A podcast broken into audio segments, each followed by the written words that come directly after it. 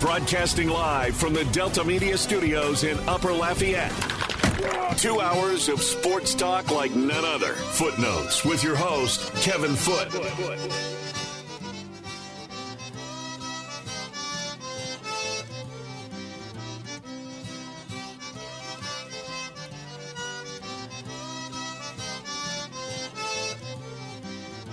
Welcome into Footnotes. Kevin Foote on the game, 1037 Lafayette, 1041 Lake Charles, Southwest Louisiana Sports Station. We had a big sports weekend to look back to. As always, on Mondays, open phone lines for two hours. You can watch us simulcast on Stadium 32.3, 133 on LUS Fiber, and call us on the game hotline 706 0111. 706 0111. For those who are Duke and UConn fans, I guess I apologize, sort of, but for the rest of us, it always does your heart. Even if you're not a huge men's or women's college basketball fan, uh, it always does your heart good to see things not play out like the storybook would say.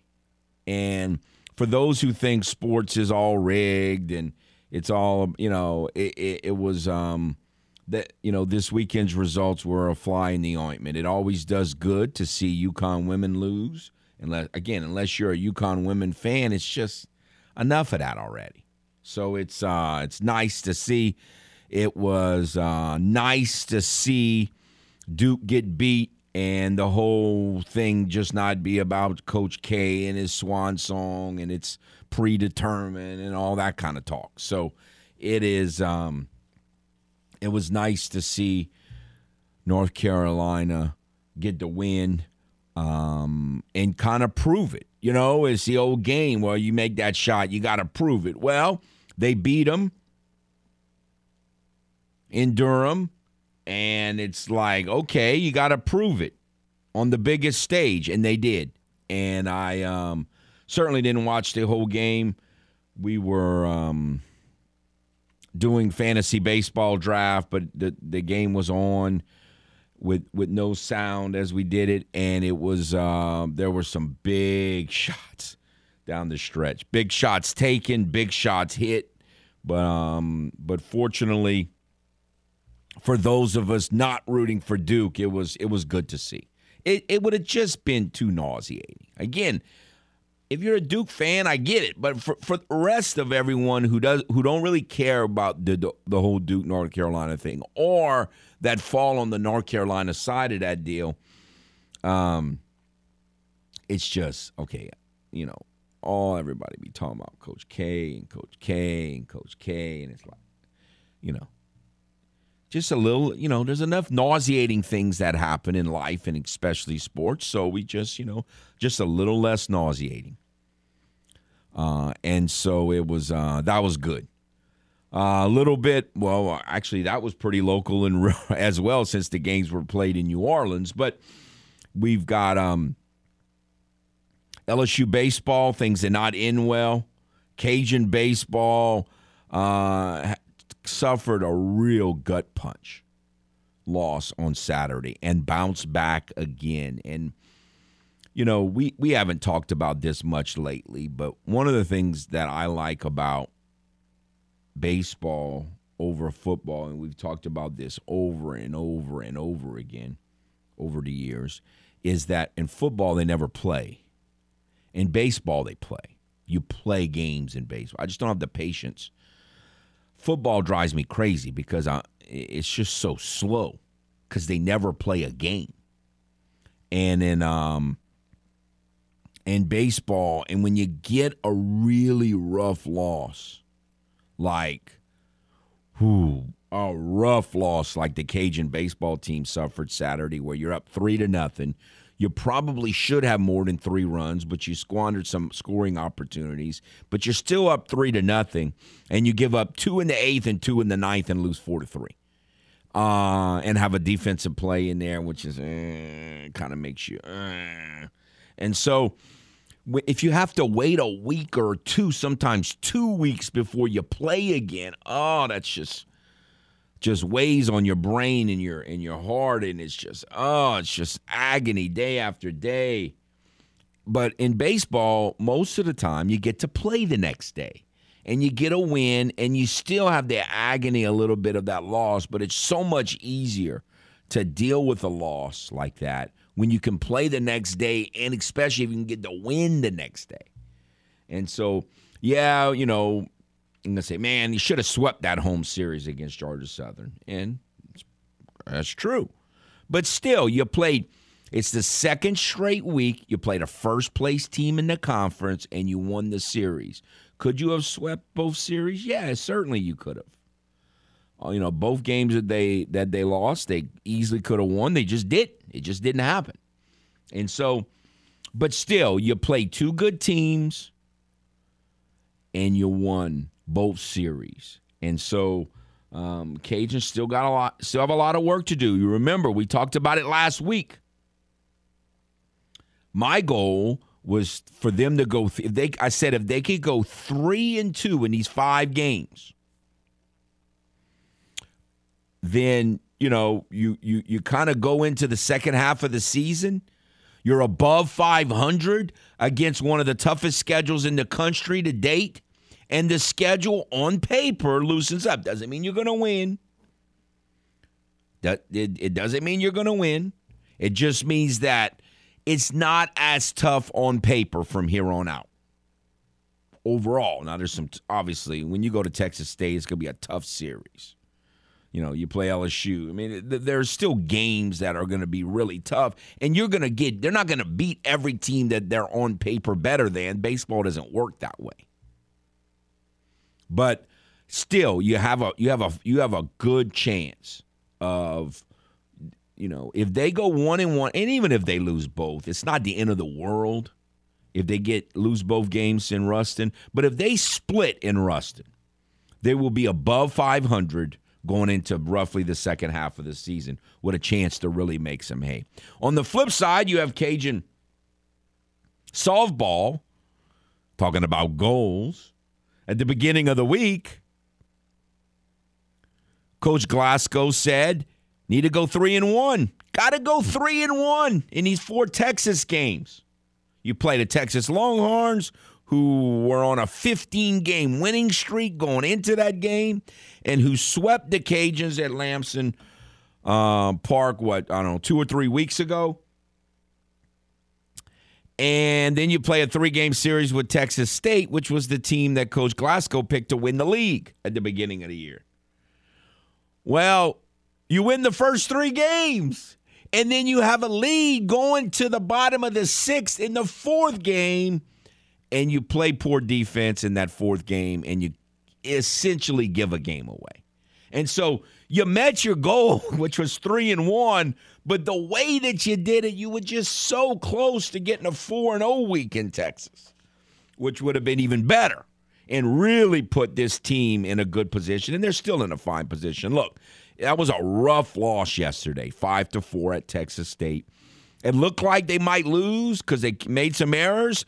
And then uh, Carly Heath hit a big two out home run in the top of the six to give you a four to three lead, but then you give up, play more bad defense, and give it away. But in the end, you still had the three in one week that Coach Glasgow said the team needed. Uh, it'd been nice to be 4 0, no question. But um, you're in sole possession of second place still and you just have to hope and you're behind South Alabama and you just have to hope you can beat South Alabama head to head and see what happens the rest of the way. Still some things are are going in the right direction. You know, about 2 weeks ago there were some people that were starting to doubt both of these teams. And there's still a long way to go. But both of them things are kind of looking up. And if they, you know, still got to play the games Still got to play. You know, you got a long way to go, but uh, think there there's some reason to believe. Let's put it that way. Reason to believe. Who sang that song? I'm trying to remember. There was uh, was it Rod Stewart? I don't know. I remember having a 45 as a kid, and that was the name of the song, Reason to Believe. But anyway, um, we've got we've got um it, it was a it was a good weekend. We'll get into I don't know, we'll get into fantasy baseball today, but it was um a very strange kind of a kind of it, it, fantasy baseball and we haven't talked much major league baseball. We talked a little bit about the Astros. By the way, the start of the major league baseball season is Thursday.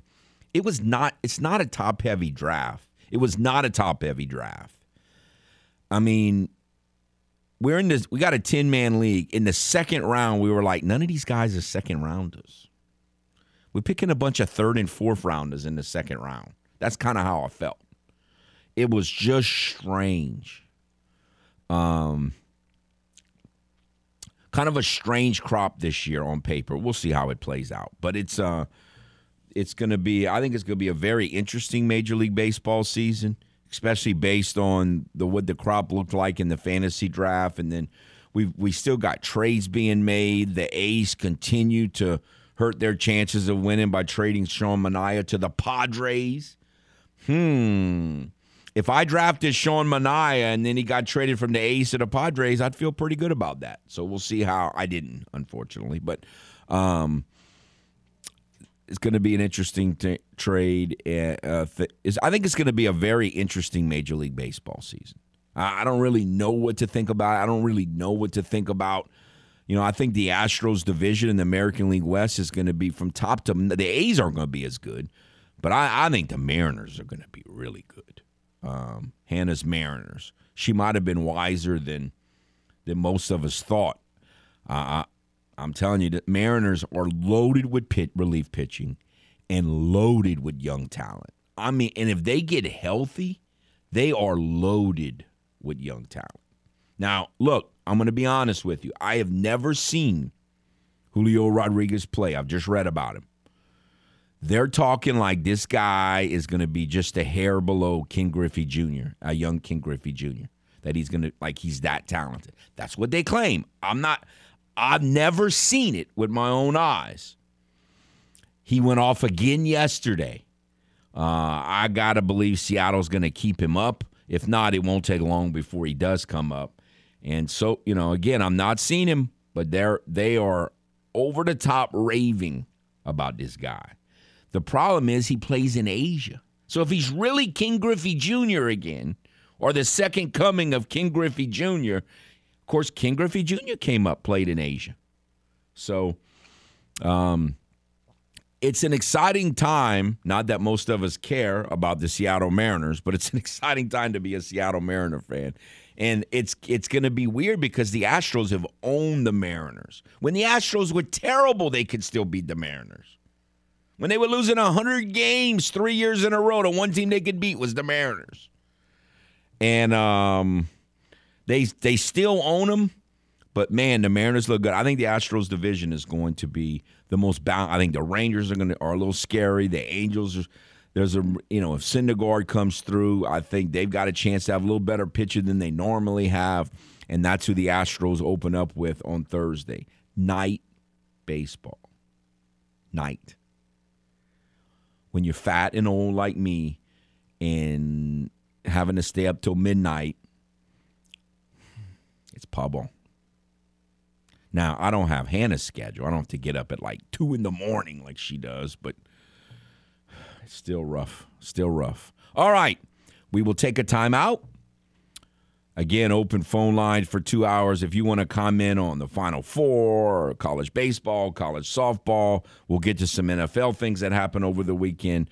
Um, Major League Baseball, the start of that opening on Thursday, whatever you would like we can talk about that on the other side after this timeout on the game. 1037 Lafayette, 1041 Lake Charles, Southwest Louisiana's sports station. Can call in and say Pete Rose deserves to be in the Baseball Hall of Fame. You can call and proclaim that the Houston Astros were the only team that stole signs. Just know this. Foote will disagree with you. Call into Footnotes with Kevin Foote at 337 706 0111. Back to more Footnotes on the game. 1037 Lafayette and 1041 Lake Charles, Southwest Louisiana's sports station.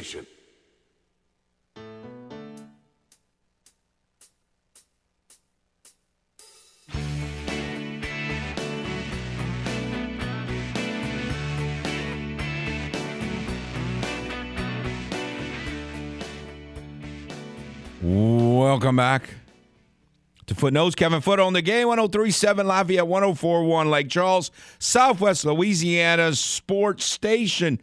Want to remind you or tell you about Festival International Prize Pack. If you want to go to Festival International, this is the way to do it. Like all our, or like most of our great prizes, you just simply need to sign up for the Rewards Club at 1037thegame.com or 1041thegame.com and put that puts you in position to per, perhaps win this great prize. You will get exclusive access to front row and stage areas, shaded seating, air conditioned restrooms, express drink lines, uh, shirts and pins and posters. This is the way to do Festival International if you're going to do it. So put yourself in position to win this great prize pack by going to 1037thegame.com or 1041thegame.com and join the Rewards Club uh, and experience Festival International like never before thanks to the game. Southwest Louisiana's sports station. Again, the game hotline is 706 0111 706 0111. If you have any thoughts or about the Final Four, North Carolina and Kansas. I meant to look it up, and pro- if y'all have heard someone say it, um, you know, they're called two of the blue bloods for sure. In my lifetime as a, f- a following college basketball, I don't remember them playing, but maybe they have before then. So anybody who, um, like, I'm not talking about playing at all, but I'm talking about playing for the national championship. But what a, um, I don't really, you know, again, I got a little perturbed with Kansas years ago because I got tired of picking them and them letting me down in the NCAA tournament. That's just silly stuff. But for the most part, you know, I would say those are two of um, certainly besides the Cajuns, uh, the, the, North Carolina. Um, I've always kind of liked them going back to their mid '70s, and and the great Phil Ford, um, and you know, I did spend three weeks at Kansas at a camp once, so I, I, I got a I kind of like KU as well. So I, uh, whoever wins this game, I'm fine with. So that's that's good with me. But any thoughts on who would win that matchup? We talked with Danny Broussard on Friday, and one of the things we discussed was that it looked like Kansas was playing at the highest level. Um, but it but they kind of had the weakest competition, and so it's hard to know that what what their what the results or you know how real it is compared to the you know results of everyone else still alive. Well, obviously that happened again. I have great respect for Villanova, but everybody knows Villanova was playing shorthanded. So it's it again, here we are in the finals and it's like they still haven't beaten good team. Now Villanova's a really good team, and had they beat them when they had all, if they had all their players, and we wouldn't be saying this at all. But still, in the back of your mind, you're like, yeah, but they Villanova was playing without arguably its best player, so it counts. Again, if they win the title, no one's gonna, in you know five years from now, ten years from now, no one's to care about that, um, and most people won't even remember it. So I get that and it won't make the parade any less fun. But in terms of on this side of the fence, just analyzing it kind of makes you, um, it just leaves you a little wonder. North Carolina's playing very well.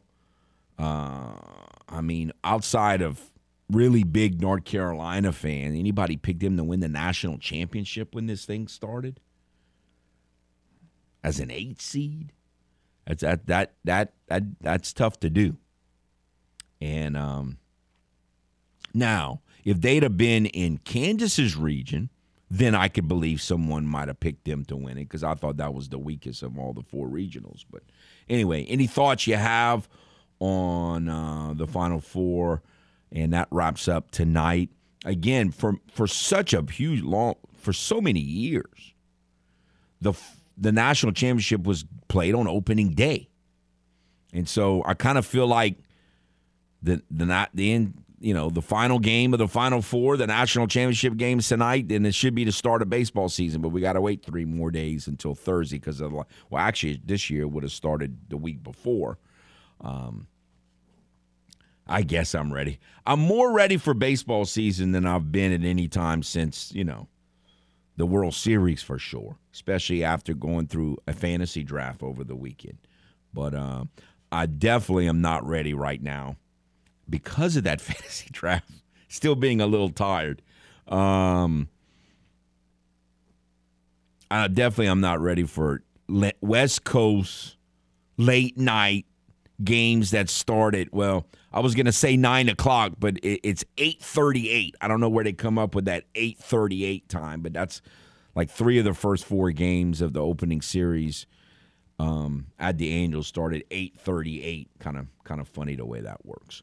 Um, again, phone the game hotline 706 0111 706 0111. The um we mentioned LSU lost to Auburn on Saturday. That was game three. They play one of them Thursday through Saturday things. And LSU has the same problem the Cajun softball team has. Neither one of them can feel. So there's no you. I mean, you know, you can get all mad. They are what they are it's about expectations and and and um and understanding who you are. When when when the Cajun softball team or the LSU baseball team loses because they make errors, then um it's it's you don't like it, but that kind of is who they are. I mean, they're they're they're not polished defensive teams. Um Now, if they lose because they leave a bunch of runners on in scoring position, to me that's more frustrating at this point because you know that both of them have a lot of potential offensively. They just aren't good defensive teams. And you just have to hope that you can kind of either get a little better in those areas or you're able to cover it up to a certain uh, enough to win games and to win big games. And I don't think either team is going to be this great defensive team for the rest of the season. That's not going to happen. That doesn't mean they can't win. It just means that you got to either tweak your lineup, which the Cajuns did a couple weeks ago, and it had, and it had worked pretty well until yesterday's game when the you know, even some of the people involved in the change that had been playing really good defense made errors that that hurt you. And so, you know, it, it's just that it's just something that I don't think either team. You hope they get a little better at. You hope they can make enough of the big plays with the game on the line. But but the problem is in baseball and softball, you can make an error and then you say, "Well, we got away with it."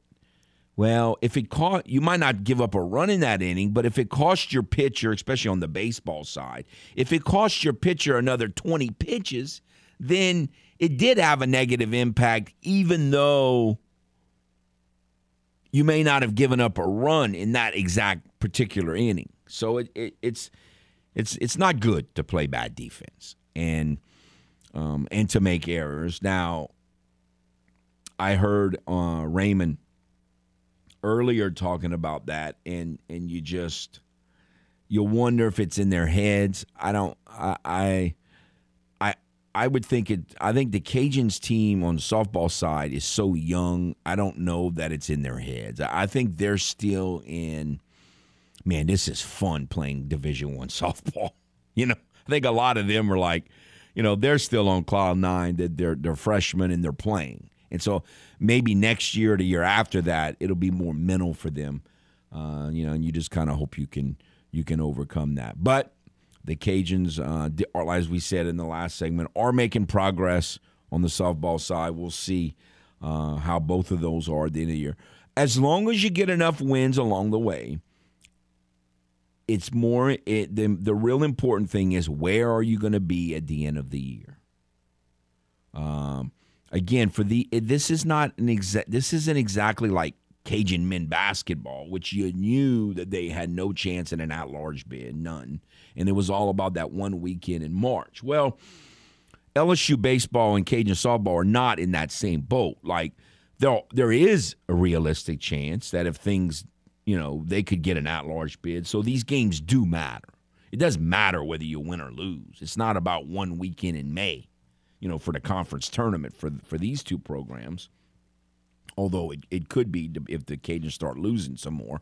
But um, still you wanna you wanna see that progress and it's really about them getting it together and figuring out by the end of the year. So when you get to postseason play, you can you defense isn't going to rear its ugly head. That that that's what you don't want to happen.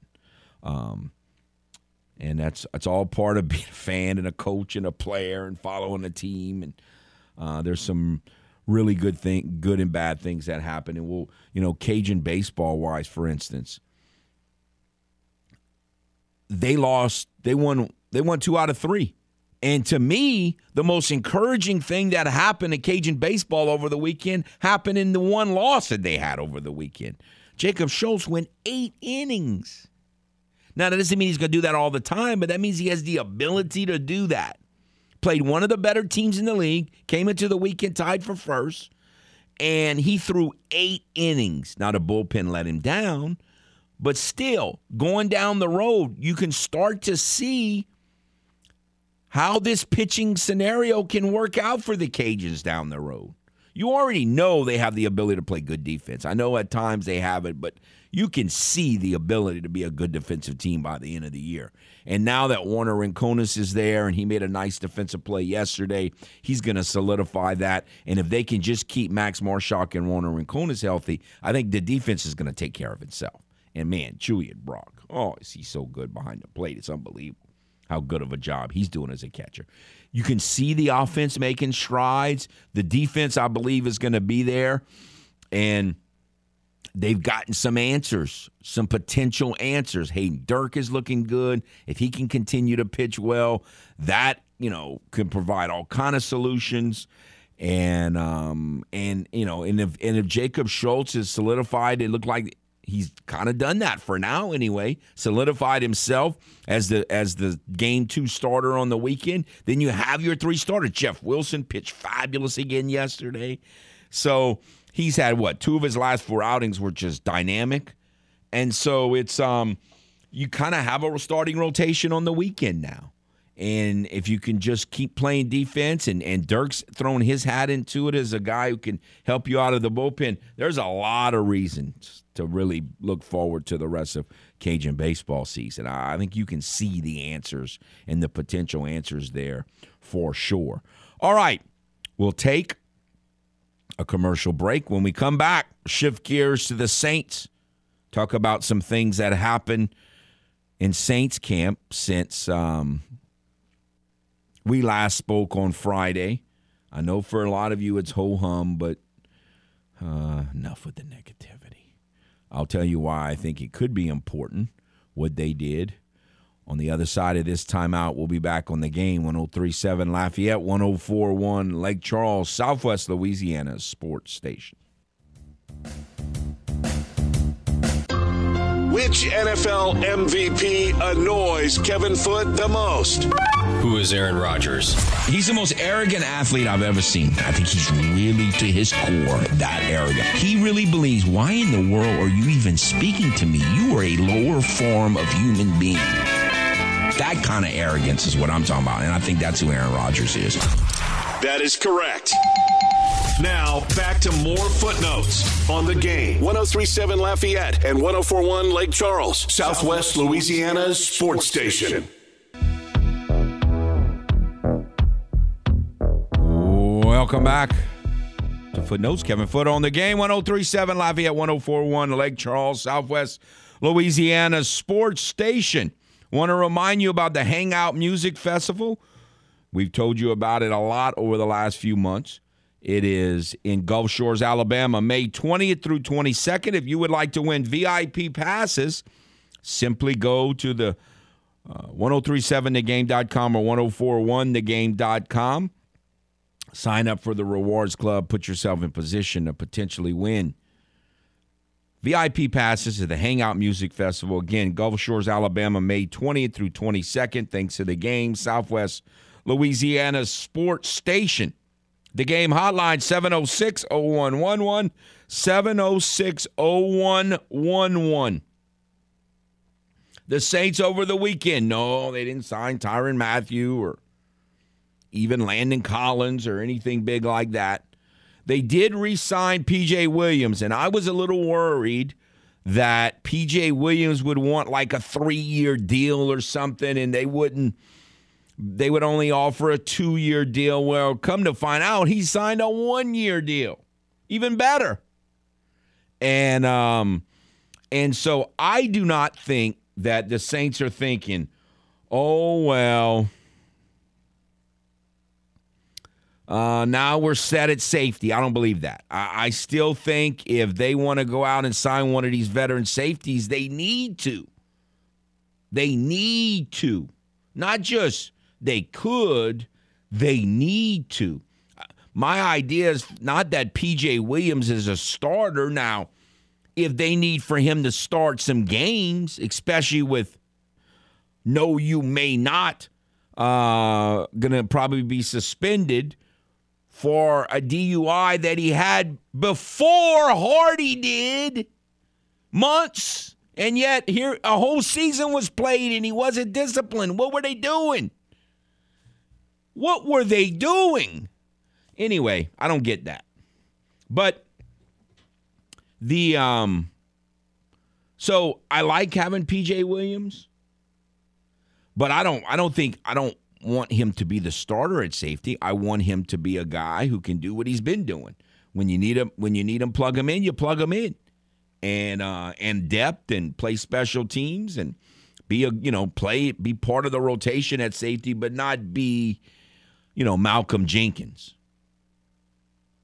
Um, and so I still think the Saints are going to go pick up someone else, or I would rather them pick up a veteran safety than to you know, obviously they could draft a safety.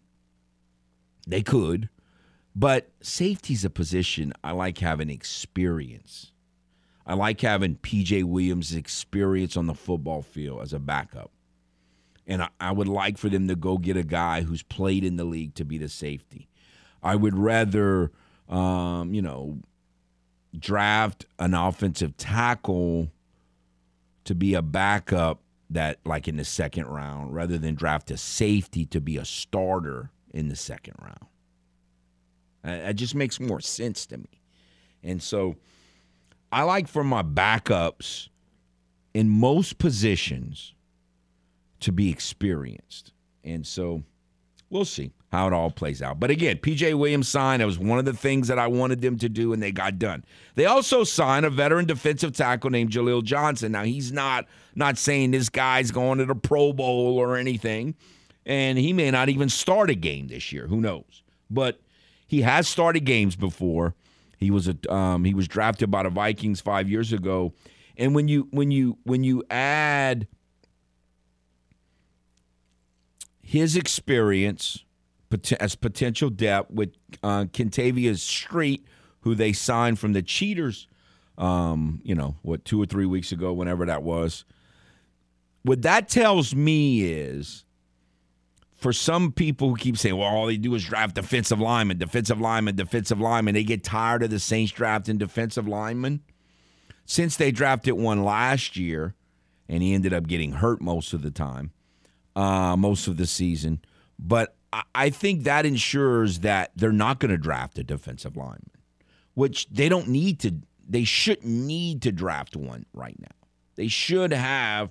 And remember, they also re-signed Shy Tuttle um, in an offer sheet situation. So I, I think the importance of dra- of signing Street and now signing Johnson as defensive line depth is that allows them to not have to maybe pick a defensive lineman. Look, I don't believe I believe it allows them to not have to pick a defensive lineman in the draft. So they can focus on wide receivers, offensive linemen, and maybe even a safety if they end up going want to go that route if there's a safety that they like. It allows them to to pick other positions that are more need areas right now than defensive linemen. So I like that they did that over the weekend.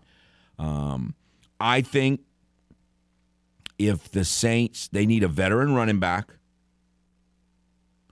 and they need uh, I I think a veteran safety. If they sign a veteran safety and sign a veteran running back before the draft or even right after the draft, but I for my heart and and for all the panickers out there for sure, for their hearts for sure, if it could be done before the draft, I, I, I'm good. And then you just need to do a good job in the draft. And I think this team is set and be in good shape at that point. But um, if it doesn't happen before the draft, I still will have confidence that they have a plan and that that, that it's, it's going to happen in time. Now, the only thing I hope is that their plan is not that PJ Williams is going to be Malcolm Jenkins. I don't want PJ Williams to be Malcolm Jenkins, but I don't believe that they think that he's going to be. Um, you don't dry, you don't sign a guy who's been on your team since day one, since he was a rookie, to a one year deal. If you think he's your long term solution, so I don't think that's what that is. I think he's signed to be what he's always been a, a valuable backup uh, and special teams player. That's what he is. Uh, I think he, I, I, I trust him more than Daniel Sorensen to play safety if and when he has to play safety. But no, they in my opinion, they need to focus on a veteran running back. They need a veteran running back to, to play the role that Ty Montgomery played, but do it better. Not have to be like a part-time wide receiver, you know, third running back option. And I don't want to see Tony Jones. I want Tony Jones to get cut. I want a veteran running back, which they should have kept last year, but they didn't. And now they have even more of a need for it because of Bozo going to Las Vegas. Wouldn't it? Wouldn't the Saints? Wouldn't it be so much better? It's part of you know these individual accomplishments. But just better if he just stayed home. Why even go to the Pro Bowl? What do you need to do that for? Stupid Pro Bowl. Unbelievable. But they need a veteran running back and a veteran safety, and then and then and then draft a wide receiver, offensive lineman somewhere in the draft, and I think they're good. Now, that doesn't mean the season's gonna, you know, they're gonna win double digit games and go to the Super Bowl. It could mean that, but you gotta you gotta stay healthy and all those guys. But I'm I'm just saying they will have checked all the boxes that I want them to check. So no, PJ Williams and Jaleel Johnson are not, you know, if they had gone out and signed a veteran safety with a name recognition, everybody'd be a whole lot more excited. But I, I think those are those are still things that I, I think needed to get done, that they got done a little bit more under the radar than, uh, you know, some people they're all about flash. I'm not as worried about flash. I'm just worried about checking off boxes. So they checked off some boxes. And now I think they've got two more to check off, hopefully before the draft. And if they do that, man, it's going to be an exciting draft. I mean, I don't know that we're, we're not going to probably get to the draft today, tomorrow probably, uh, or revisit the draft. But it, look, folks, we um we're into April now, and it's not that far away. And man, this is going to be the in terms of just excitement because of the because of just uncertainty, the unpredictability of this draft, I think it's going to be on draft night. Now, look, it's not this. I don't overall. Everyone's saying it's not this great draft talent wise, but in terms of okay, here's what you have. Let's try to predict who it's going to. It's very unpredictable. So I think it's going to make it a very exciting, intense draft night. uh, because will the receivers that the Saints need drop to them? And watching the draft pick by pick, it's going to be not that different and maybe even more needful than the whole Kenneth Murray debacle where you wanted Murray, you wanted Murray, and then it, and it just kept not getting picked, and it went down to it, and there was one pick left, and boom, they traded in front of you and and and, and snatched him. That was a punch in the gut, and so it could be one of those scenarios again, which is exciting but agonizing, and when it doesn't go your way at the same time. All right, we'll take a timeout. So not great news, but I think good news from the Saints over the weekend just to keep you up to date on that. We'll take a timeout, come back on the game 1037 Lafayette, 1041 Lake Charles, Southwest Louisiana Sports Station.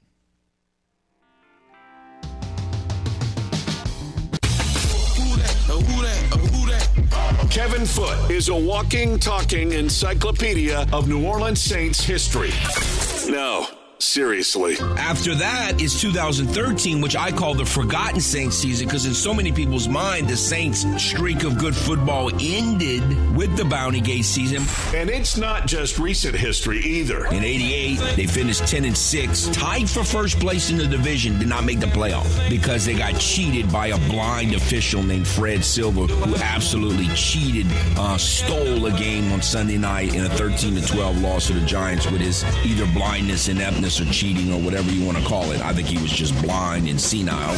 We return to the man who's forgotten more Saints history than you will ever know. Kevin Foote and footnotes on the game. 1037 Lafayette and 1041 Lake Charles, Southwest Louisiana's sports station.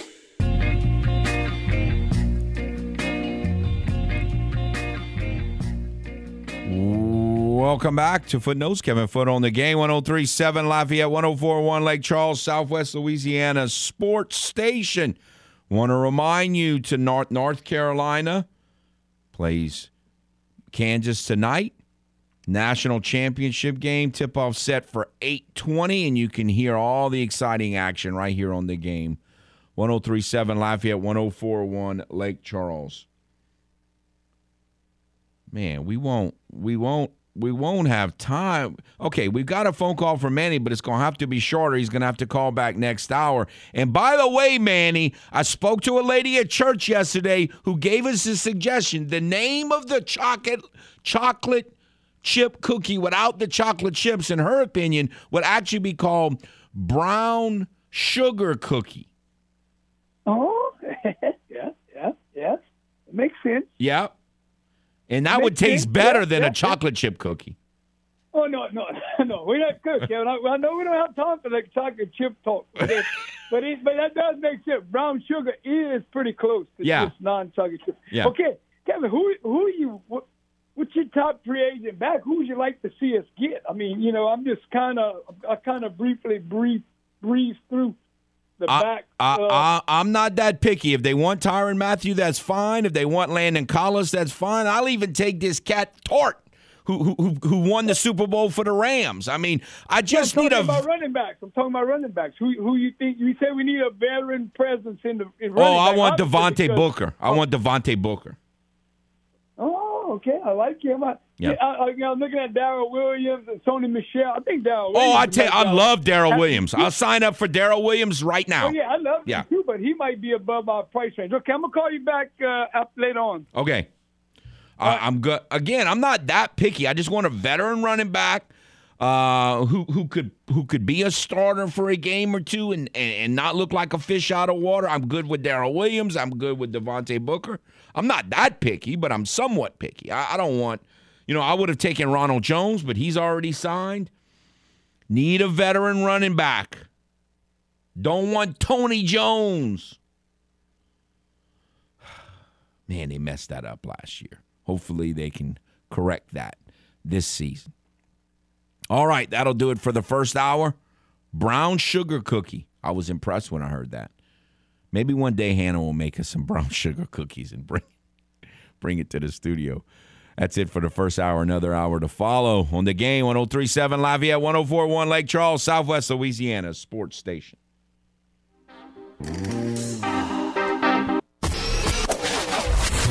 Broadcasting live from the Delta Media Studios in Upper Lafayette. Two hours of sports talk like none other. Footnotes with your host, Kevin Foote.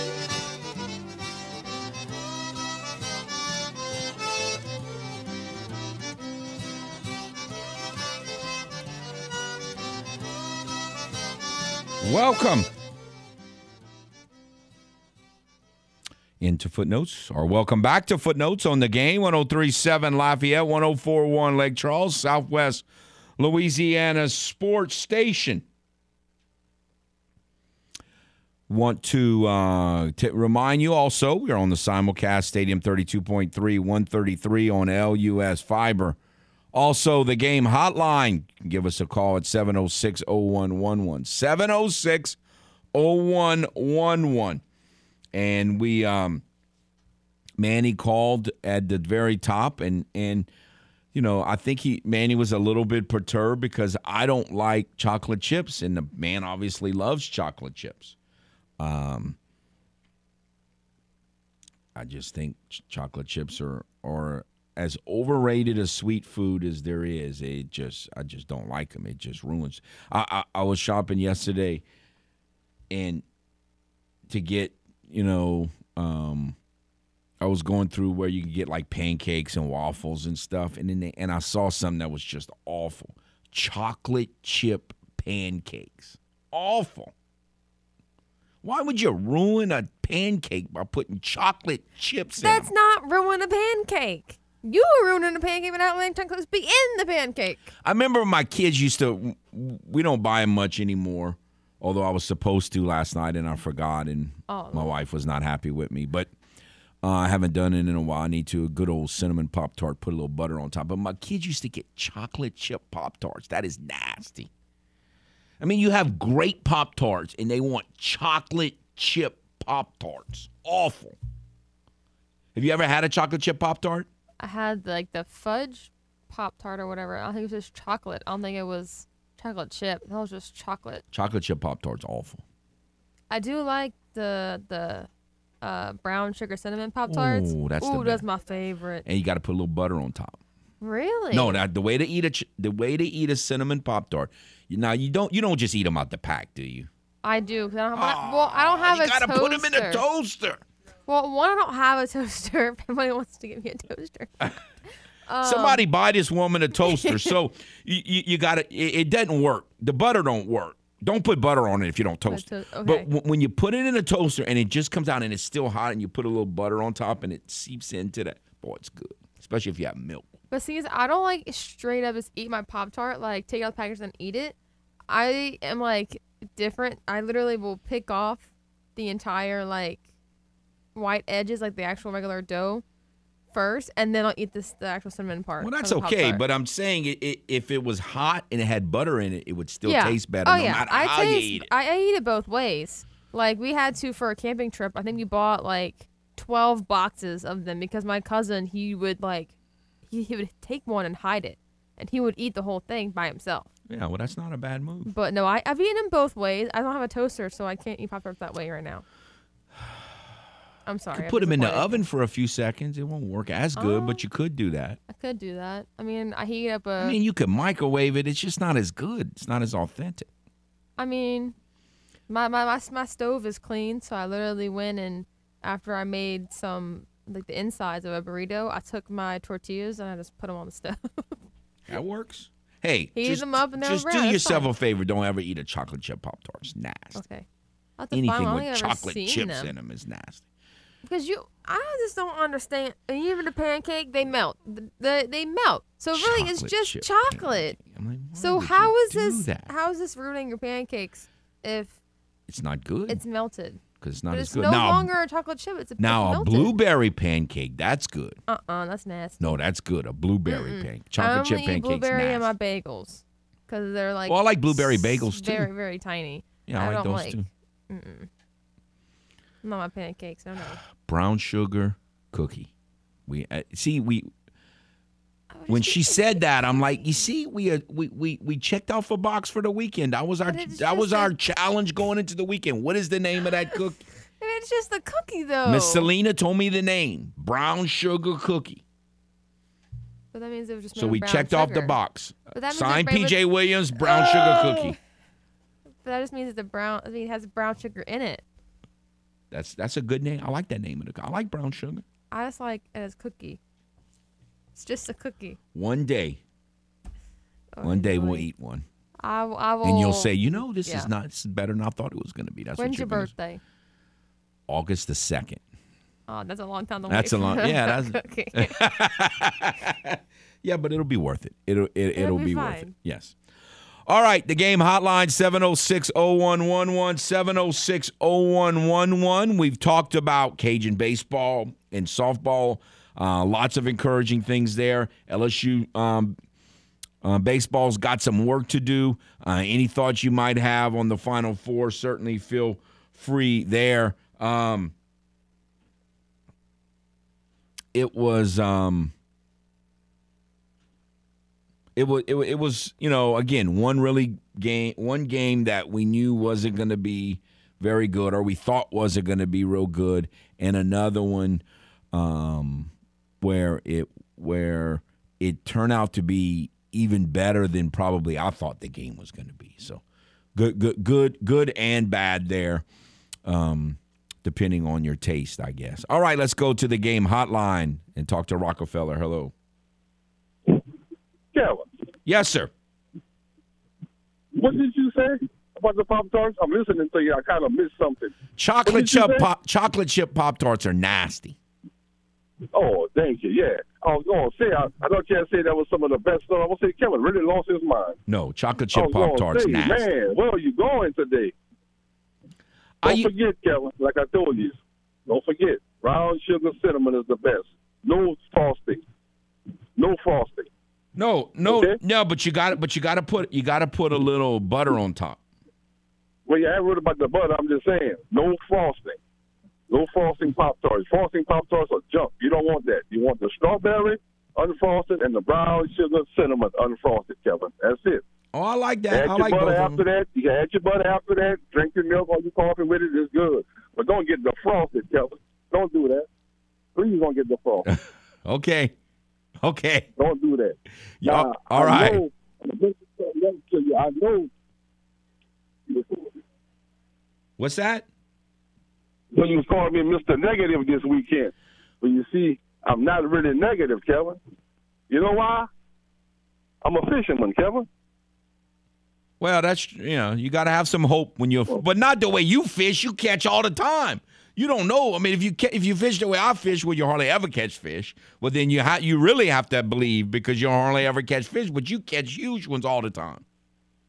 Yeah, but that's your fault. You, you go fishing where the fish isn't there. That, ain't the fish fault. That's Kevin's fault. I bet Russell catch if y'all go. I bet Russell can, but you ain't catching. You know why? Because you're too busy worried about somebody losing or the team losing. You got to focus on the fishing when you're at the water, not at the team. And you know, I know, I know you and Paul was talking about it this weekend. But guess what? Guess who this gonna be saying the next time we beat them? Oh, they cheated for Duke. They cheated for Duke. So you know how this stuff go. You got him brainwashed, Kevin. I'm gonna talk to y'all later. Okay, take care. oh, maybe one day I'll be able to fish with Ronnie and eat a no frosted cinnamon pop tart. But that that would be a good day if I ever get to do that. All right, let's go. Let's go back to the game hotline and, and, and see Mr. Chocolate Chip. I'm gonna have to stop calling him Manny and start calling him Chocolate Chip. I think. No, no, you don't, because I'm I'm here to tell you, no chocolate chips in pancakes. Absolutely not. Oh, I'm with you there. Yeah, that's awful. Yeah, I mean, come on, pop tart, pancakes. That, not with chocolate chips are far. No, absolutely not. Oh, no. you're I killing agree. me now. Blueberries, blueberries. Uh-uh. Yes. Yes. pancakes. But yeah, okay. All right. So, all right, let's get through that. Okay, Kevin. Several things. Uh, man, got, y'all got so much. Y'all got so much stuff going.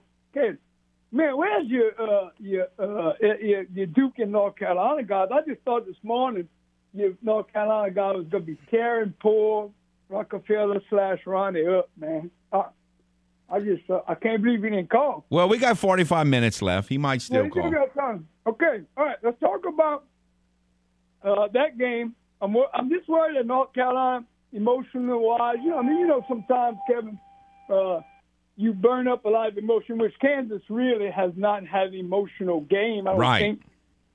So you know, I, I'm kind of worried that Carolina might be on the on the the bucket might be a little empty. You know, the tank might be a little empty as far as emotion goes. So I'm worried about that, but should be a very good game.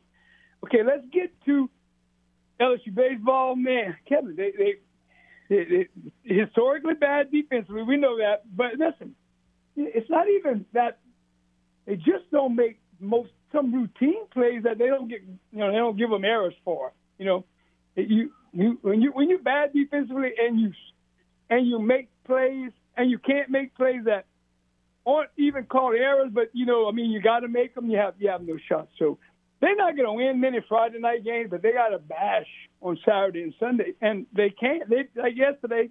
I mean, Saturday they got they got shut down by the TBA guy. I mean, you know, come on, are you kidding me? He gives they left eleven people on base, so can't win like that, obviously. Uh, all right, so we talked briefly about this on Friday.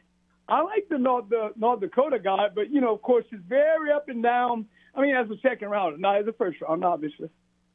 Very up and down the stuff on him because the reason I like him is because obviously physically he's kind of a freak. You know, he's like six four and a half, two oh eight, and runs a four, sub four four. Now, of course, they talked about him and his route running, but I just saw a report Thursday night or Friday morning that his pro day was he was looked really good route running. Very surprising in his route running. So that's a very good thing. Uh, Okay, let, let me while you're on wide receiver though, Manny, let me ask you this question. Would you rather draft like a Pickens or a Pierce in the second round or a Burks in the first round? hmm, man, I don't know. I'm intrigued by Burks, but I just don't know if he's a if he if he can take him that high. You know, uh, I mean he's a beast, but you know speed in the NFL is very important. I, I just you know I I really believe that speed is the big most important thing receiver wise in the NFL. Of course, hands. I mean, goes without saying, but I'm worried about his speed. I think I'd rather go uh, the other guys in the second round personally, and, and uh, but because I don't think he's a automatic big, you know, plug and play guy. And you, you know, like we, like you were saying Friday, the biggest need I think is you have to have a receiver that plays right away. You don't necessarily have to have a tackle that that plays right away. Exactly. You know, so I, I just I think I'd rather go with the if if you're going to go with Burke, I would go. I'd rather go with those other guys in the second round. I don't know if Burke's a blow it out the water, you know, guy. I mean, he's going to come in and play. Obviously, he's going to catch some balls, but just a big time guy. I'm like you. I, I still think the Alabama guy is going to be there only because he's hurt, and I, man, I think he's going to be. He's almost a no miss. I think if if everything. Well, I sure he wish he wouldn't have got hurt, so he'd been gone. So Olave or one of them would fall to the Saints. All right, Yeah, one, right. one, one Exactly. question, one more question before I let you go. So, what Okay. percentage would you give? What percentage chance would you give that the Saints would shock us all and pick a receiver in the first round and the second round? Oh, I'd say that's only about ten percent chance that that's going to happen. I, I, I just, I don't see that. I, I think they just love linemen too much to go uh, to let the first and second round go, especially with, as deep as the, the tackle class is. I think it's just they, they, they can't help themselves. They're going to have to pick a tackle. And it's probably wise. I'm just yeah. Yeah, I think they, they just you know they they just too crazy about tackles to not to not pick one uh, in the in the first or second round. All right, Manny. I'm glad you at least at, le- at least you're open minded. Uh, butter, cinnamon rolls, and butter off the chart. Got to have butter. Got to have butter. Definitely. Okay. All right. Have a great day. Take care. So Hannah sends me a picture of a new kind of Pop Tart. Frosted maple waffle Pop Tarts. Yes. I never heard of that. Martin Janak told me to tell you about it and try with some butter on top. Man. Frosted maple waffle Pop Tart. Yes. I guess I would eat it. I would certainly eat that before a chocolate chip anything. I just don't under. Oh, oh. my goodness! I just don't understand your hatred for chocolate Oh, chips. when most of the stuff that I'm talking about putting it in, which is chocolate chip cookie, which most of the Not time good. it is when you come up right at the oven, it has been melted already, so it's not on a chip anymore. Two chocolate chip pancakes. Awful. Heck yes, especially when you put bananas in it too. Banana. To- oh, it makes it even better. But again, it's all melting, so it's really just chocolate. That's what I don't understand is you don't want chocolate chips, I but think it's just I think it's chocolate. the whole thing with chocolate chip. I think we've been brainwashed. It's like propaganda all our lives to, to think that chocolate chip. And then uh, one day I was just like, "This is not good. Just get rid of these stupid chocolate chips, and it would be good." Give me a brown sugar cookie. Oh my god, it's not brown Somebody's got to make a brown a sugar cookie. cookie. Someone please send us some. All I'm right. calling it a cookie, not a chocolate cookie, not a brown sugar cookie, because that means you have to put a whole bunch of brown sugar in it. It would be better than a chocolate chip cookie. It's just a cookie then. Well, that's okay. It's the OG I'm okay with just a cookie. That's what you're gonna call it, not just a brown sugar cookie. I'm okay with that. Oh my. All right, we'll take a break. We'll be back on the game 1037 Lafayette, 1041 Lake Charles, Southwest Louisiana Sports Station.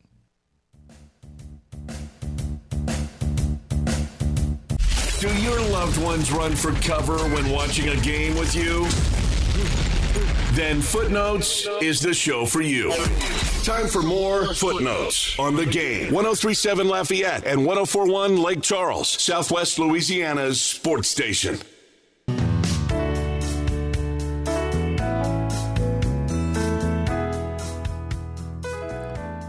Welcome back to Footnotes. Kevin Foote on the game 1037 Lafayette, 1041 Lake Charles, Southwest Louisiana Sports Station. Want to remind you, I have never been there, but I've heard a lot about this. The world famous Angola Prison Rodeo is coming back in 1037, the game 104. One Lake Charles would like to give you free tickets. Here's what you need to do text Angola, A N G O L A, A N G O L A, to 68683. Text Angola to 68683. You might win tickets, free tickets to the Angola Prison Rodeo scheduled for April the 23rd and 24th, where you see all the exciting bull riding, wild horse riding, and convict poker. Don't know that I've ever really rattled that term around in my mind very much in my life. Convict poker. But you can um by but text Angola to 68683, Angola to 68683. You might win some of those free tickets to the Angola Prison Rodeo. If you like rodeo, I've understood my understanding is it's it's um it's it's not something you want to miss. All right, let's go to the game hotline. Hello. Footsie. Howdy, sir. Footsie, you, you know, like every time they come back in from break, they always have like a little thing. Like this time, they said, you know, if your if your family runs for cover when watching a game with you, you might like footnotes. Yeah. You know how they how they do that. So on one of them, they they have you saying when you're in the major leagues, you catch the ball. That's what you do. Right. Now I've never quite understood the funniness of that. I mean, I, I, I thought it was kind of, you know, something that was was realistic. So let me ask you: Would you think that that would also apply to a college baseball team? That like if you made it to college baseball, you would catch the ball. If, if they hit it to that- you, you catch it. Yes, I agree. Well, yes. that's LSU's problem. They can't catch the ball. That that's what's wrong with LSU base. Well, and they can't hit either. They they can't pitch, they can't hit, and they can't catch. Outside of that, they're pretty good. So you're saying that the majority of those errors that we see are fielding and not throwing. Oh yeah. Oh, it's it's a, and then they get a lot of breaks because they don't they don't come close to the ball. like the other night, they hit one to the shortstop, and I mean, it was all they had to do was take a step to his right, and it would have hit him right in the chest. You know, that's another thing. Don't you want to? You know, weren't you taught little league to move over and get your body in front of the ball so that way, you know, you miss it, it bounces up, hits you in the chest, you can still build it Yeah. they they just they try to put their glove to the backhand side and eh, they they probably got 20, 30 more errors than than they've been given credit for. It's that that's just it's truly unbelievable. It's truly unbelievable how poor they field the ball.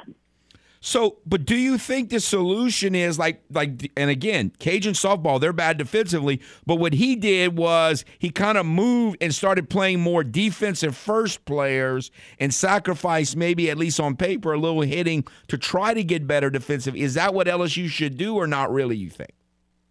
Well, I think he's tried moving people around and he's tried tried putting people in the game, but I think they're just terrible. I think we have now got to the select age of where select people are now playing college baseball and they just don't they don't understand the fundamentals of the game.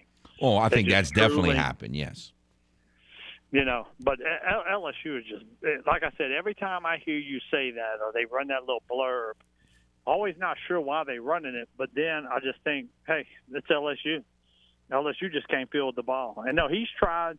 He tried flipping the second baseman into shortstop, and they hit a ball to the shortstop, Doughty, and like I said, he it was it went right by his right leg, and he tried to backhand it. For for what reason I don't know. If he would have moved over one step, it would at least hit him in the leg. They, they- just it, it's bad. It, it's terrible. Is, you know, this is one of the this is one of the worst LSU teams I've seen in a long, long time. They just they just I, don't I don't think I and, and you know I guess it I guess it happens. It happened to USC. It happened in different sports. You know, like the UCLA and stuff. But I mean, you know, they they haven't won a, a world a, a national championship in 13 years. So these boys just they they have no knowledge of what LSU baseball is, and I think it's just oh well, you know, hey, it's all. If you would look at these cats with their long hair, with these mullets, with all kind of facial hair, you just go like, you know, man, it, it just it it, it really for as someone who stood and left one. You know, the first when they only had one section of bleachers in left field at LSU in the '90s to what this is today. I, I, I mean, it- it's really it's it's disgusting. It, it, it's sad, is what it is. Well, that's all you can do right now is hope it gets better. You would think it you could kind of chalk it up into a transition year, but you would think that that part of the game wouldn't give you that much trouble. I'm I'm, I'm with you there. Well, and and then that cowboy he brought with him from Arizona, that pitcher. I mean, I don't know if you've seen this dude, but he's like grossly overweight. Yes, I have He seen. has him. hair longer than a woman. Big old. It just, it, like I said, it just, it, it's really disgusting. It, the whole thing. They don't look good. You know, physically they don't look good. They and and they they can't really play the game of baseball. So, anyway, that was my comments, Footsie. All right, I appreciate it. Thank you. Okay. By the way, the background on that promo that that um, Bitter referred to, it was a game in Oakland, and Icky was actually playing left field, which he rarely plays left field. He normally plays right. Every once in a while, plays center. He was actually playing left field that day, and and it was a line drive, and I mean, the ball didn't hit the ground. It was it hit him right in the glove, and he didn't catch it. It's like you're supposed to catch the ball when they hit it to you. Anyway, that was a frustration from a from a loss that should not have happened that day in Oakland. But uh, but no, I, I get his point. All right, we got chocolate chip again. Is that is that what's going on? Let's see. Kevin, I, listen, I don't know what's going on, man. I got more energy today. this might be the best Monday of my life. I don't know. I just, I'm so invigorated. And then when now, listen, when Bitter called, I hadn't heard Bitter in such a long time. And listen, the man is so spot on. They have at least 20 more errors than they've been given credit for. The home scorer, of course, loves he hates the pitchers for it. The poor pitchers. The ERA would be a point lower. But anyway, listen, he's got a shortstop. He's got a third baseman now playing shortstop. You know how that goes. Cade Doughty, poor fella. He was a third baseman. They stuck him at second. Then now, because the shortstop was so bad, Kevin, the shortstop Thompson, his fielding percentage is below 900. Kevin, 896. Seven or eight. Have you ever, having played second base now, have you ever heard of that in your life? No, I don't think I mean, so. I, I don't think I've ever heard that. Cade Doughty is fielding percentages just above 900, 911, I think. The, eh, the main issue is, I can tell you what happened. He brought Jacob Berry from Arizona, who's a great, he's a hitter. I mean, the kid can hit. And I believe that he promised him he was going to play somewhere. And because, you know, he's trying to get drafted and, and he, you know, I mean, it, it helps a lot when you are a position guy, you're just not a DH. So, of course, not as the DH in every league. But anyway, I believe he promised him that he was going to play somewhere, and he just can't. You can't take him out of the lineup, and the poor guy has nowhere to play. I mean, he everywhere he puts him, you know, the ball's going to find you. And he's now he's at third, He's like in at third, but boy, he's he's struggling mightily. His stealing percentage is is also right down there around 900. And then you got a brilliant first baseman. Okay, he's the greatest first baseman since time began. He's like like uh, like uh, uh, uh, Bitter said the other night. He flails at balls like. Listen, he makes some spectacular plays. He flashes leather. You know, Kevin. Yeah. Flashing leather. He flashes leather now, and he makes some. Kevin, the other night they went into the nothing. The full pitcher and the bases loaded went into nothing like the fifth. The, the inning that Auburn scored all six of their runs, two outs. Hit a ball. He takes one step to his right, hits him in the chest, or he gloves it. He flails out on the ground, and the ball goes into right field. I mean, it's just historically bad. It's historically bad already. And as as Bitter said, if the home scorer wasn't didn't love them so much and hate the pitchers, their fielding percentage would be the worst in the history of, of above Little League. Uh, uh, it, it's it's just incredible. But anyway, uh, uh, and listen, did I say cinnamon rolls a while ago? Pop tarts. Get that frosting off of the pop tart. That's just, that's terrible.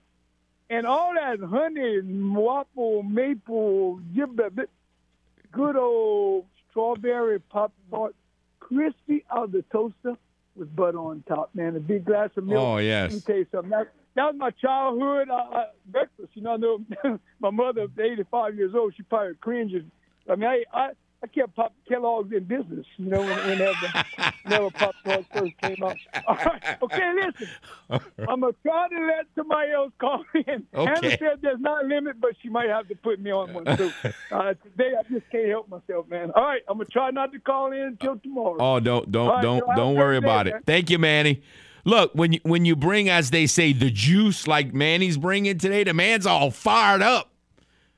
The man, look, look, I understand and I appreciate the sentiment that Rockefeller had and that Manny had about no um about no frosting, but I think the one that it's okay is is with cinnamon. I, I- Yeah, that brown sugar cinnamon yeah, frosting on top I- is it's just not over the top. I think it's perfect. No. But look, with that said, I love a pop tart with no cinnamon, and you put a little butter on it.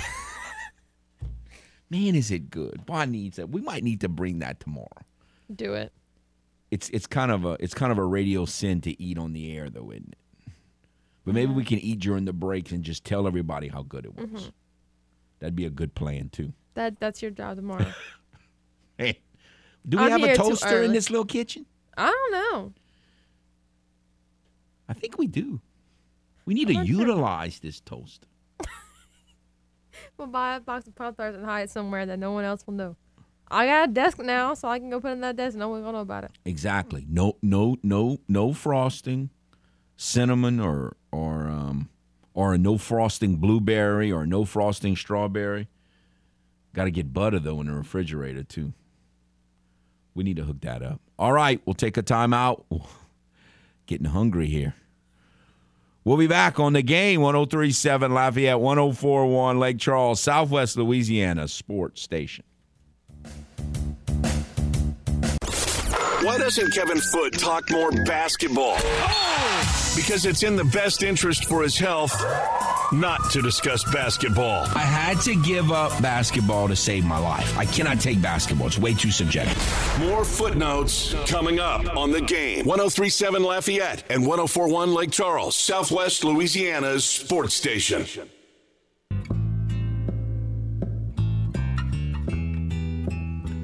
Welcome back to Footnotes. Kevin Foote on the game 1037 Lafayette 104 Lake Charles, Southwest Louisiana Sports Station. Want to remind you Cycle Zodic Cycle Zydeco, let's say it right, uh, is a festival on wheels experience great Cajun cuisine, live performances by some of the best bands in Louisiana.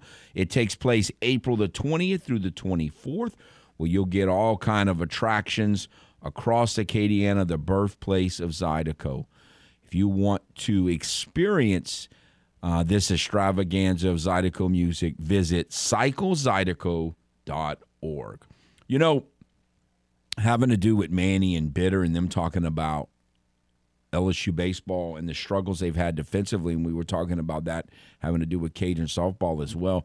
It reminded me that it's one of the more, and it was a point I made with in a different conversation over the weekend. It's it's probably the most underrated part of the Astros streak over the last five, four, five, six years, however long they've been really good uh, and serious World Series contenders, is the defense that they've played. You know, the people like you know the Yankee fans or like Brian Cashman whining about uh, the Astros beating them so say which with uh with stealing signs when you beat someone two to one or three to two probably it's not stealing signs that beat you and in this particular case it wasn't but w- what it was was Alex Bregman made an unbelievable defensive play to win one of those games.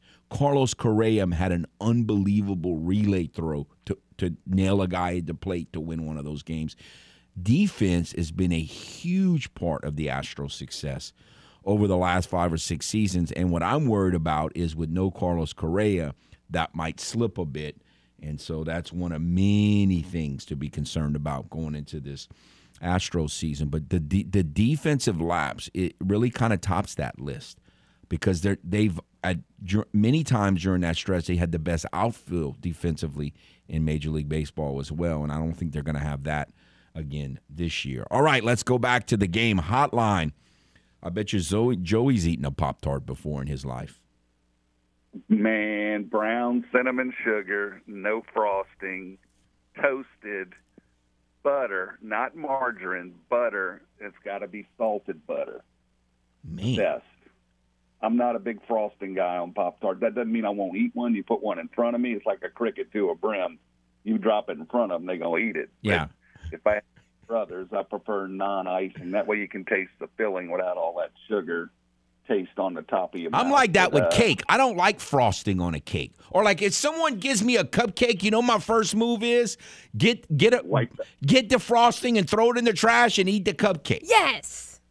See, finally Yeah, we agree oh, on yeah, something. We all got our preferences. Like I got to have a middle piece of cake because I'm not a big Uh-huh. icing guy. I don't like the corners of the edges and brownies. I got to have the middle piece. So it's funny how we get particular. Joey's speaking my language right now. Look, my kids love the corner. They like two crispy sides, and I'm like, give me the piece right in the middle where there's no crispy sides. It's all nice and mushy. But look, Pop Tarts, Kevin, the most underrated part of Pop Tart. It's the best fishing food in the world. You can drop it overboard and it floats. It's waterproof before you open it, of course. But you can drop your pack of Pop Tarts in the water. It's going to float for you. It's not going to get wet. Uh, the perfect fishing. The only time I eat Vienna sausage is when I'm fishing for some reason. But Pop Tarts and Vienna sausage are my go-to snacks. And I can't tell you how many thousands of Pop Tarts I've eaten in the duck blind, and that's that's because there's two. So you bust them open, you can share one with a friend, and you two can sit there and eat Pop Tarts while you're waiting on ducks. So uh, there, there's aspects to food we don't think of sometimes. But if And it's I good bait, too. Right shaking their heads, saying definitely in a boat, Pop Tart is your go-to snack because you can actually leave it in there overnight and eat it the next day, and it's just as fresh. I Can't really agree, except for the fact that there's no toaster in a boat. Unless you got a real fancy boat. Oh, but yeah, but you can eat them raw. That's you don't have. I'm just, Yeah, but it's not the same. Toasted with butter on the top. Yes. but uh, I mean, you can eat them. That's the beauty of them. You can throw it in a lunchbox for a kid. You can eat them without toasting them. They're just Right. enhanced when you toast them and put salted butter on the top. Then you get the sweet, buttery, salty. I got to try this waffle when y'all were talking about. Never heard of them. I hadn't eaten until little someone said it to me. Maple syrup waffle pop tart, Joey. Go Oh, go my get it. Goodness, like she said, toasted with butter. Those better not be frosted. They'll ruin those if they frost them. You got to put some butter on. Yeah, I think there's And look, frosting did y'all on it. talk about- I tuned in late. Did y'all talk about the new little baby pop tarts they got? They got these little snack size pop tarts. They're like they look like pizza rolls. Yeah, but that's counterfeit. That's like Uh, look, the the cereal argue, they have for them too. Shows you that there are no limits to to to, to Pop Tarts capabilities now that they're shrinking them. You know, you can you can give somebody one on a diet and they're like, all right, I'll eat a little one, even though I'm not supposed to be eating it. Where they won't eat a whole Pop Tart. So, oh man, that's you singing my song when you're talking Pop Tarts. But you know what's Okay. sad? While we're talking about Pop Tarts, like, you know what my go to, my favorite Pop Tart was growing up? They don't even make it anymore. Vanilla cream, chocolate vanilla cream, which had I never heard of frosting.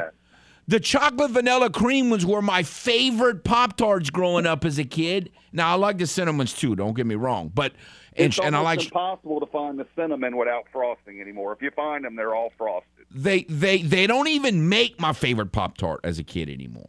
I don't take if I don't want the frosting one day, I do take it off. Like I will go and like use my teeth and go take them out the whole frosting off. I don't want it.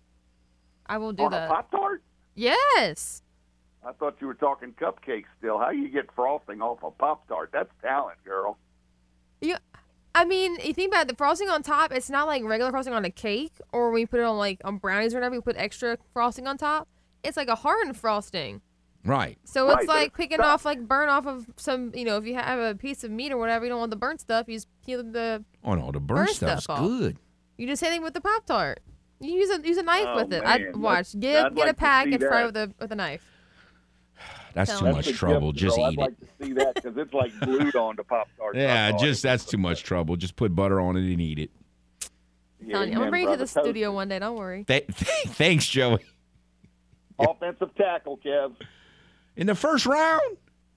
Offensive tackle. I don't actually believe it. think we're going to trade up and get Cross, but No. that's me being really Better not anti trade because up. they never trade. Uh, but uh, it's uh, I, I just think that there's going to be enough receivers where we can get one in the second round, and they realize we got Michael Thomas in the second round.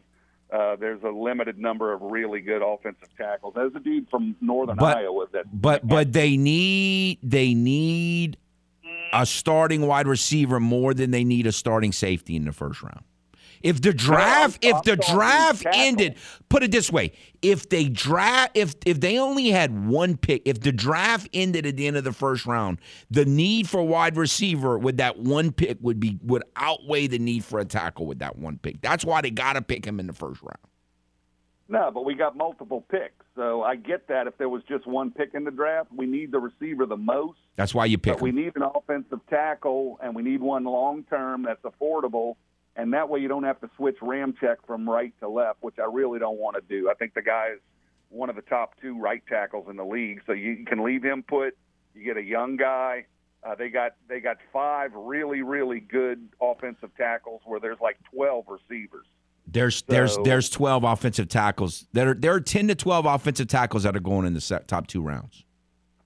Well, I It's think that love deep. it if Cross fell to us, but I don't think he gets past San Diego again. Our foil, right, a pick before us. They seem to pose us every draft, either trading up ahead of us or trading to somebody that needs what we need right ahead of us. I wonder if And, they uh, like this guy Petit Frere because if they do, I think he might be there in the second round. But we'll see. We got a couple more weeks. And he plays for the Got. Buckeyes. All the week. Thank you. Man, I don't I mean I love talking food, but I didn't think we talk about Pop Tarts this much. But no, I miss my old school vanilla chocolate vanilla cream Pop Tarts. They don't uh they don't make those anymore. The one I sent you, the picture of it. They it, it, it didn't come through. They um well it's downloading. They they have a this weird facsimile of it. They call it um they have a cookies and cream that kind of looks like it, but it's not the same. It's not the same. But I see, I don't like Oreos by themselves. Like I don't like regular Oreos. They have like the vanilla ones. Oreo I like those. cookies? That's what, that's what cookies and cream is. It's technically it's I cookies love. Oreos. Oh no, I love that, but it's not the same. I love Oreo cookies. Like if you it, or it's I ate some Oreo cookies over the weekend because um some fine gentleman brought them for the draft, and I've like when the, every time I eat an Oreo cookie, I'm like, this is so much better than a chocolate chip cookie. It's not even close. Oh my god. It's not even close how much better Oreo see, cookies I don't are like than Oreos chocolate by chip themselves. So like, okay, the mint ones, I love those. The mm, birthday It's cake. but it's For some reason the filling changes it. So if I have like the Oreos with the birthday cake one, then the birthday cake is a filling between, and I like those. But the only way I'll eat regular Oreos is if it's made into Oreo balls. Oh no, Oreo cookie is look. It's better if you can dip it in the milk. Don't get me wrong, but it, but if you don't have like I ate, I don't know, probably six or eight Oreo cookies Saturday night, and they. It had been a while since I eaten an Oreo cookie. Man, it's it's so good. It's way better, way better Crush than a up chocolate chip some cookie. uh some cream cheese, and cover them in chocolate. Way I better. got you. Not even close. But by themselves, no. We'll take a break. We'll come back, finish out today's show. I mean, if you like chocolate chip cookies more than Oreos, then uh, you just you just you just have a bad opinion. I mean, it's it's a free country. You can have a bad opinion, but your opinion is wrong if, if you believe that. All right, we'll take a time out. Come back, finish out today's show on the game. 1037 Lafayette, 1041 Lake Charles, Southwest Louisiana Sports Station.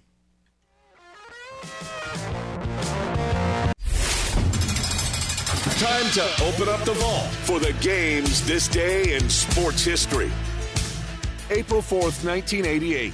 Kansas defeats Oklahoma 83 79 in the NCAA Men's Tournament Championship game. Jayhawks power forward Danny Manning is named the tournament's most outstanding player. That was this day in sports history. We now return to the game. 1037 Lafayette and 1041 Lake Charles, Southwest Louisiana's sports station.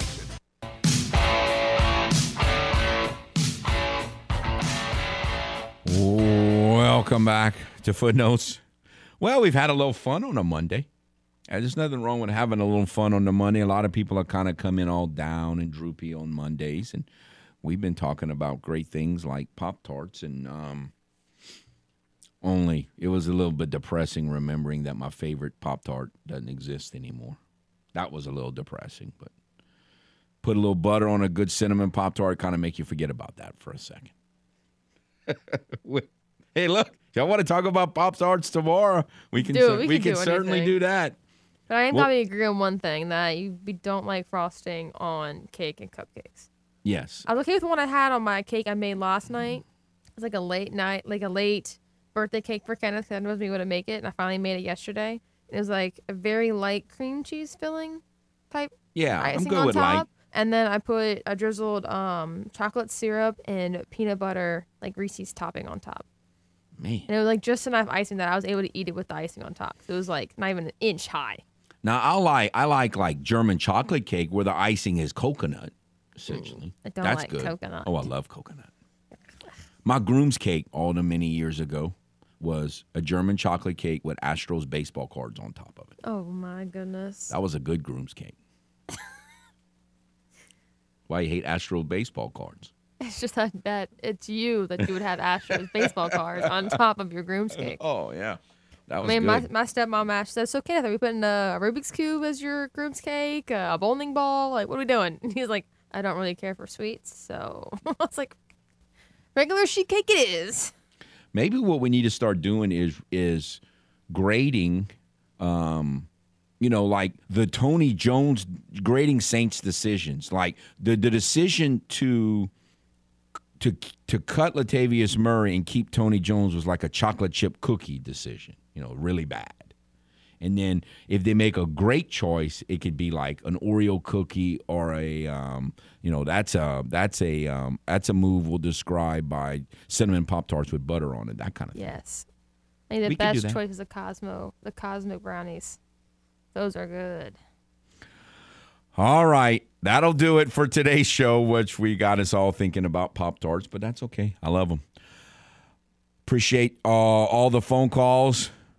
And uh, at least we're all hungry leaving the show today. Y'all have a nice day.